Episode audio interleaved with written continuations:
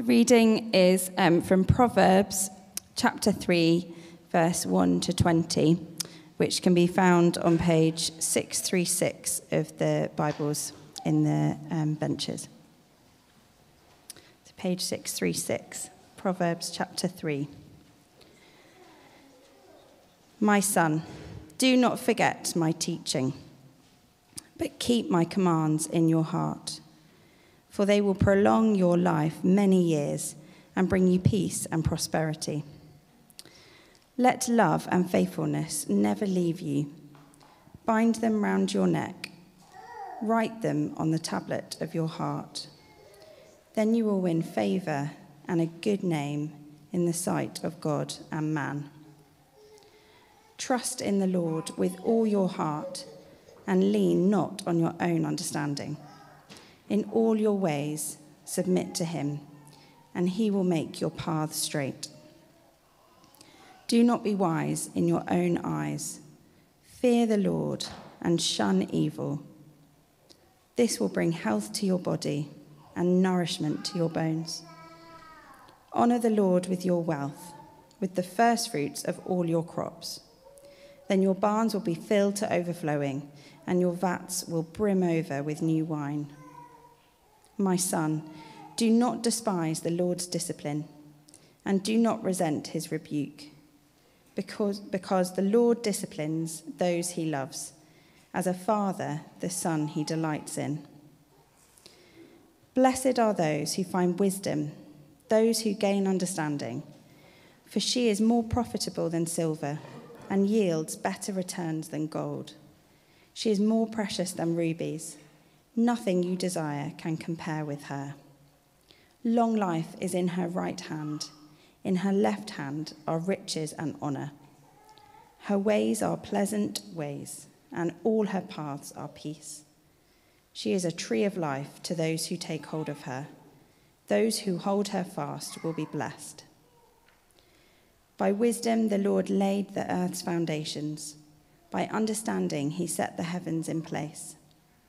By his knowledge, the watery depths were divided, and the clouds let drop the dew.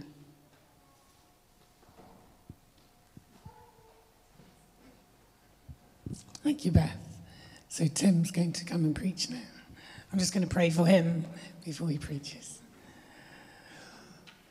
Lord Jesus, we thank you so much for Tim. We thank you for his, his wit, his laugh, his smile, his easy nature. And Lord Jesus, we pray that you will now speak through him by your Spirit. Thank you for all the preparation he's done. And may we have ears to listen and hearts that respond. Amen. Thank you very much. Sharon said I had wit. uh, we're looking at Proverbs 3. The, the title I was given um, when uh, Katie put this series together is, um, yeah, props to Katie, um, is Seeking Truth and Wisdom in an Age of Information. So that's what we're thinking about this morning. Um, and to get us thinking about that, I have a test for you. Uh, you are in a car with friends, and someone says, Where are we? What do you do? Everyone's kind of, is this a rhetorical question or should I shout something? It's vaguely rhetorical. I would suggest to you that most people nowadays would grab this and go, Hang on, I will consult Google Maps and it will tell me where we are, and you will know. Okay, another question for you in the car. Someone says, How long do tortoises live for? And you go, Let me just Google that. And you discover that different species live for different lengths of time, as Tone pointed out at the nine o'clock. And then another question How many different types of spider are there, and which is the most deadliest? That's the kind of question maybe a six year old child might ask. And again, I suggest to you that you turn to Google and you find the answer. Another question, which is the universal question of all car journeys longer than 10 minutes from all children are we nearly there yet? And now, thanks to this, there is an answer. It's not like I don't know, it depends on the traffic, it's 31 minutes. Um, brilliant. All information is here.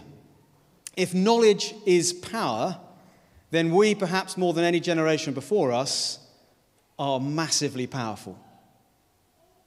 Or are we? Um, commentators talk about information asphyxiation, whatever that means, or information fatigue syndrome, or, and this one I don't get, but email apnea. These are meant to be the effects of information overload.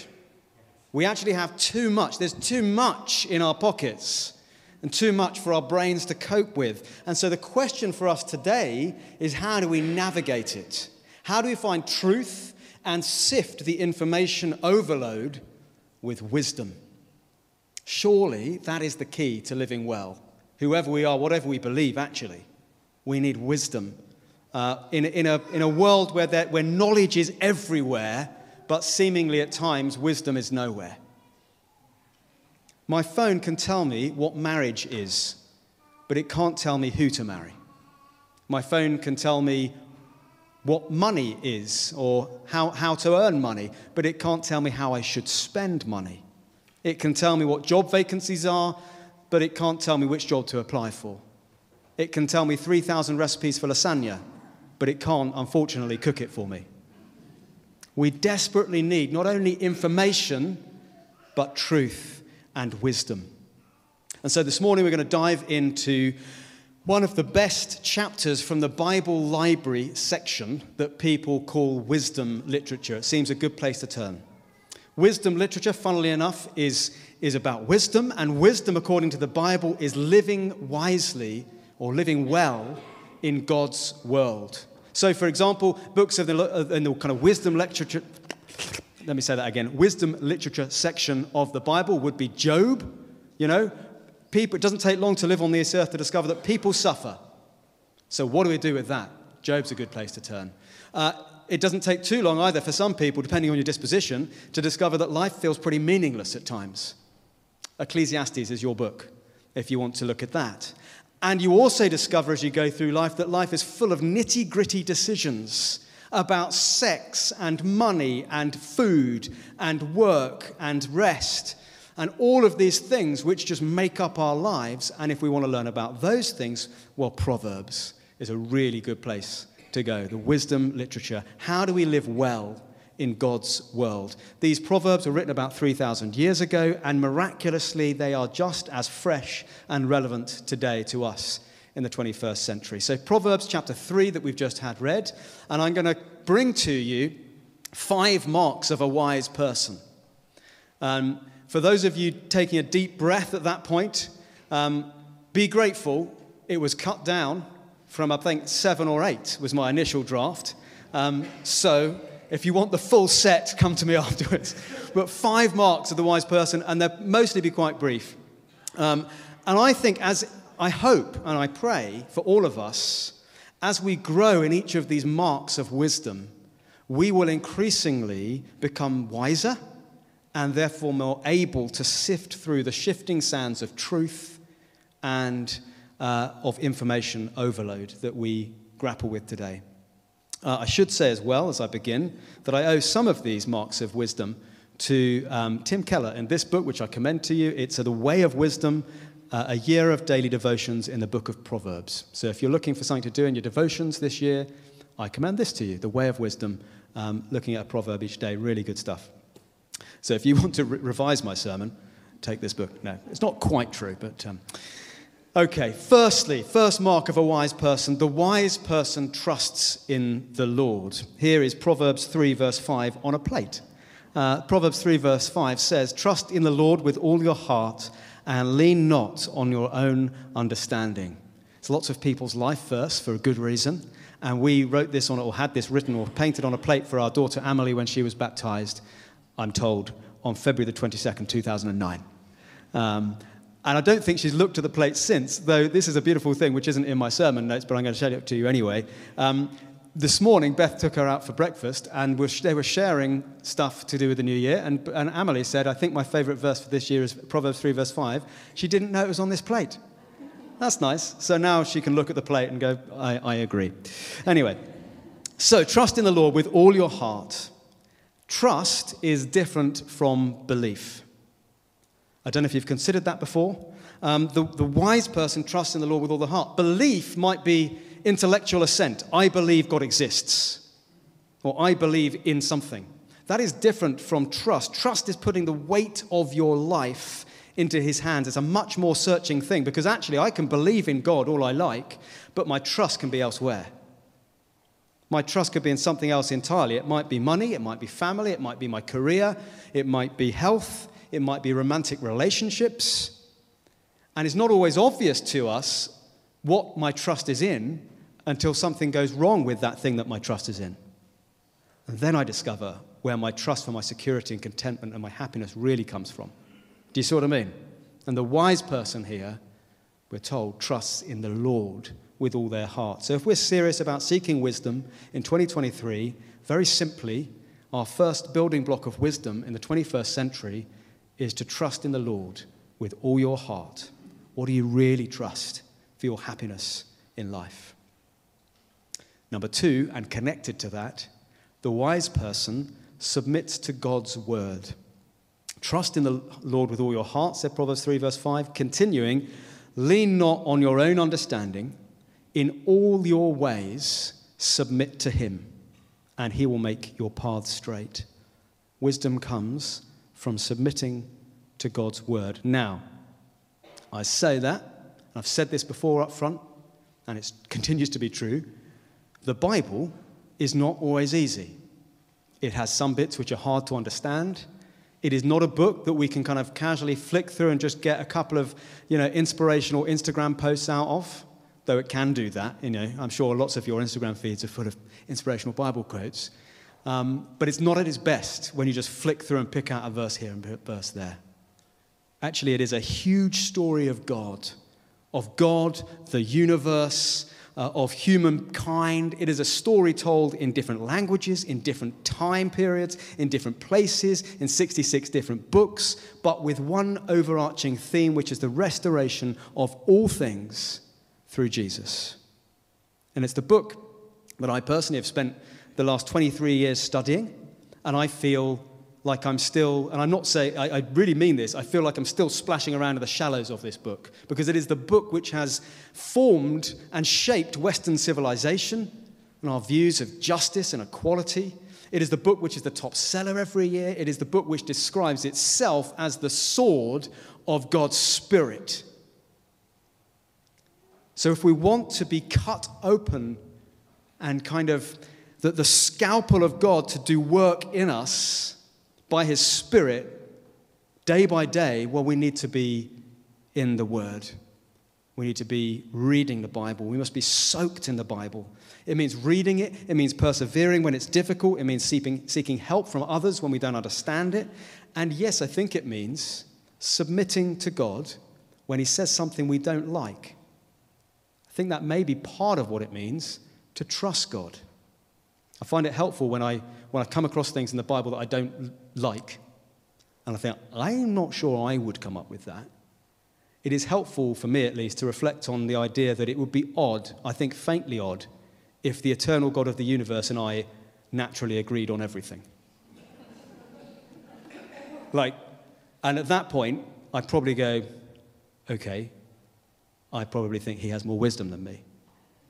And so I humbly submit to it. And often when you do that, you begin to discover the gold that's there. Um, the wise person to submit, submits to God's word. Can I just say quickly that that does not mean that we kind of blindly read things and become robotic and uh, uh, we don't wrestle with, with things that we find hard. It doesn't mean we can't bring those things we find hard to God in prayer and say, I don't understand this. I don't actually like it, God. Is this true? We wrestle with Him in it. It doesn't mean we never change our minds. It doesn't mean we don't kind of sometimes interpret things differently one from the other. But it does mean that when it comes to our submitting to God and His Word, we, we have an attitude of sitting under His authority, not dictating what we want to believe on top of it. Do you see what I mean? So, next time you pick up a Bible, flick through a gospel, one of the gospels, Matthew, Mark, Luke, and John, and just notice a number of times Jesus, who is the wisdom of God, says, Have you not read? Is it not written? Do you not understand from the scriptures what was said? Seems to me that Jesus' authority was the Word of God. So submit yourself to God as you read His Word if you want to find wisdom. In the 21st century. Number three, and again connected, the wise person is teachable. I've spent a lot of time in classrooms trying to teach teenagers. Some people here will be, te- will be teachers, some people will have teenage children, some people might be teenagers. I love teenagers, I think they're great. They're always good fun to spend time with. Teaching them is always fun. I had one, there's, there's nothing worse though than someone who thinks they know everything, right? There was this one guy I taught who was very clever. He went to an interview at a prestigious university. He came back from that interview and said to me, Sir, I, I don't think the interviewers were quite up to my level.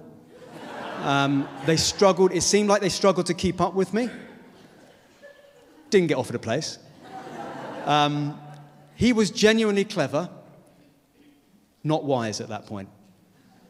The wise person is teachable. Verse 7 Do not be wise in your own eyes. It's interesting. Do not be wise in your own eyes. Fear the Lord, shun evil.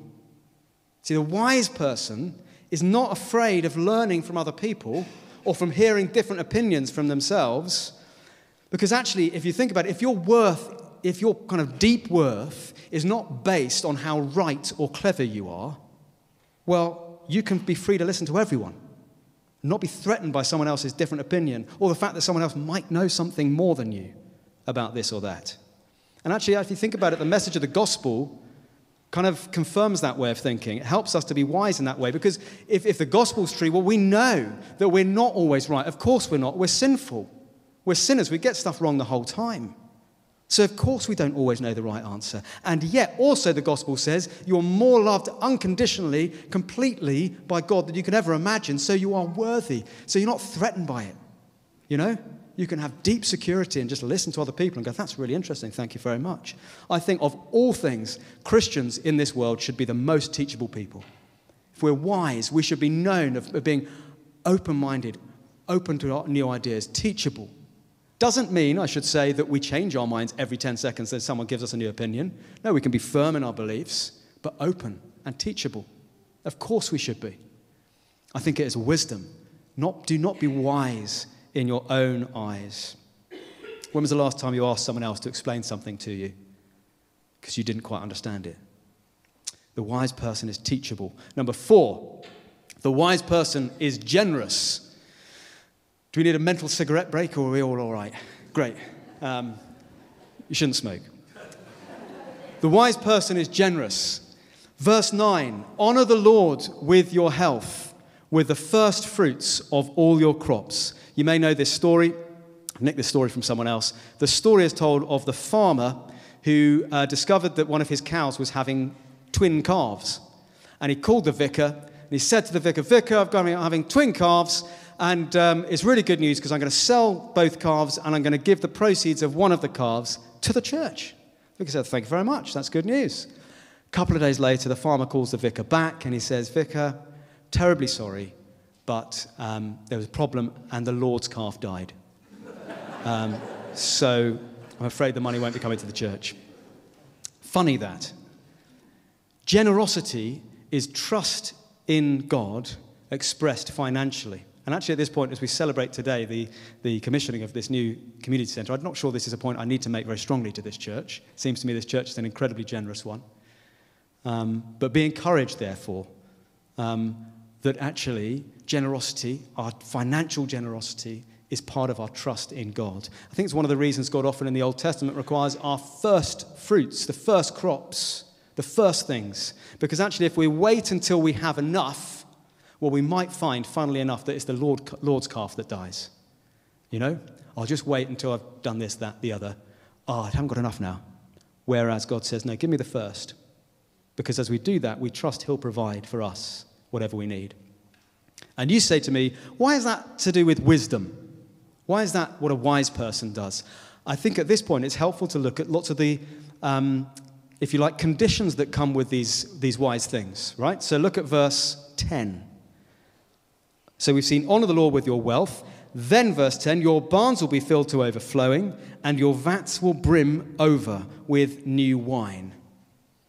There is a consistent theme in the Proverbs and in the Bible generally that generosity leads to blessing. Hear me carefully on this. These proverbs are not promises, they are truisms. So it is generally true, because of the way God has set the universe to be, that when we are generous, we tend to see blessing in some way.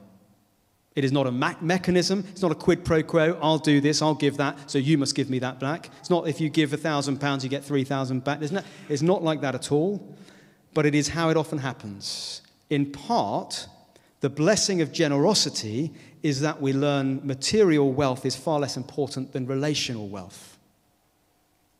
We learn what it means uh, to trust God and not money. And as we do that, we know blessing in our lives. And we learn that where our heart is, there our treasure will be also. What we love most, we give our money to. And what we give our money to, hey, funny, we end up caring about, we love. There are huge blessings. So the wise person is generous. And just think about Jesus, the wisdom of God. He knew that. It's why he told that rich man. You remember the encounter Jesus had with the rich young man? And he, and he says, One thing you lack. This very upright young man says, One thing you lack. Sell, your, sell all you have, give your money to the poor. What happened? The young man's face fell because he was very rich, but he wasn't wise. And Jesus knew that. Fifth and finally, the wise person learns from adversity. Can I say before I say this? Some of us will be going through very difficult times now. And I want, to, I want you to hear this as gently as I'm able to say it. Um, but I think it is true. The wise person learns from adversity. Uh, I am nearly, but not quite, one of those slightly annoying people who lives by the adage that there's no such thing as unsuitable weather or bad weather, just unsuitable clothing. You know those kind of people? They've got loads of outdoor gear, and you know they'll go out in all weathers. That's fine. It's fine. Just put the right coat on, the right boots. I'm nearly that kind of person, but not quite. I do believe there is such a thing as really bad weather that is just unpleasant to be in, whatever you're wearing. However, last year in North Devon, notice Joe in the congregation here, um, I was near Saunton Sands, and uh, I suggested to Joe and Sean that we take a brisk walk along the beach. It was windy, very, very windy. We, by the time we'd walked the roughly 30 metres from the car to the sand, Sean had taken the sensible decision to retreat back to the safety of the car. He said, No, no, this is not fun. I'm going back to the car. Joe and I, made of hardier stuff, said, No, no, we'll go for a, we'll go for a walk. I don't if you remember this, Joe. It, we could barely stand up. We walked for about 10 minutes, and for every minute that we were exposed to the wind, we had five layers of skin removed from our face. It was very unpleasant because you got kind of sandblasted at the same time. Um, well, I don't really know why I'm saying that. I'm saying that because, here is the thing our preparedness for bad weather does impact our experience of it and how we come out the other side. So the reason people tragically die sometimes, uh, you know, climbing mountains or hills, is, is sometimes or often not because um, the weather is so extreme, but because they're wearing the wrong clothes. So someone gets rescued off the mountain, they're wearing flip-flops and shorts and t-shirt, and the weather came in and they weren't expecting it. They were, they were not prepared for the, for the weather that was coming. Where is all this going? Well, let me tell you. When it comes to the bad weather of life, adversity of all kinds, the sorts of clothes that we are wearing will drastically affect how it impacts us. If I'm a Christian who has bought into the lie that when God loves you, nasty stuff won't happen to you, when nasty stuff happens to you, well, I'm going to assume that God doesn't love me anymore. And that is like wearing shorts and flip flops in a force 9 gale is going to knock you off your feet and it may wreck your faith. If, however, we see something of the truth and mystery, it is a mystery as well as true, that we see in verse 11 and 12, where we might be much more likely to come out stronger as a result after adversity. Have a look at verse 11. Uh, verse 11 Do not despise the Lord's discipline and do not resent his rebuke, because the Lord disciplines those he loves, as a father the son he delights in. And I think what this is getting at is to say the wise person is prepared. That is to say, they wear the right kind of clothes for suffering. Tim Keller, who I mentioned, wrote this book. He, in this book, comments that suffering can drive you toward God into greater love and strength, or away from Him into hardness of heart. It can be a discipline for growth in wisdom. And, I, and as I say, I say that gently because I know when we're going through suffering, that is not a message we like to hear. But I think it is wise. And it's about putting the right clothes on, being prepared. Maybe you've experienced that in a small way and seen growth in your own life. So, disclaimer, final disclaimer on that. There are times in life when we're going through stuff and it feels like it's never ending. And perhaps some of us are going through lifelong suffering. And that is rubbish. And we think at those points, God, whatever lesson it is you're trying to teach me, I've learned it. Could you just stop? And I think that's a fair enough prayer to pray. But it doesn't mean that what this says is not quite true. So, nonetheless, let hard stuff drive you towards God, not away. And know this morning that He loves you, He is good, even when it feels like He's not. He has you in His hand, He understands, and he will in time restore you. Peter in his epistle says, Though you suffer for a little while now, the Lord will gently restore you. And if you're fortunate enough not yet to have walked through serious adversity in your life, get the right clothes on now. And learn to see adversity as something which can make you more like Jesus. He knows about adversity. So the wise person learns from adversity. Um, turns out then that finding wisdom in the 21st century involves pretty much, and this may not be a surprise, following Jesus literally. Because as we look at those marks of wisdom, we see them in Jesus.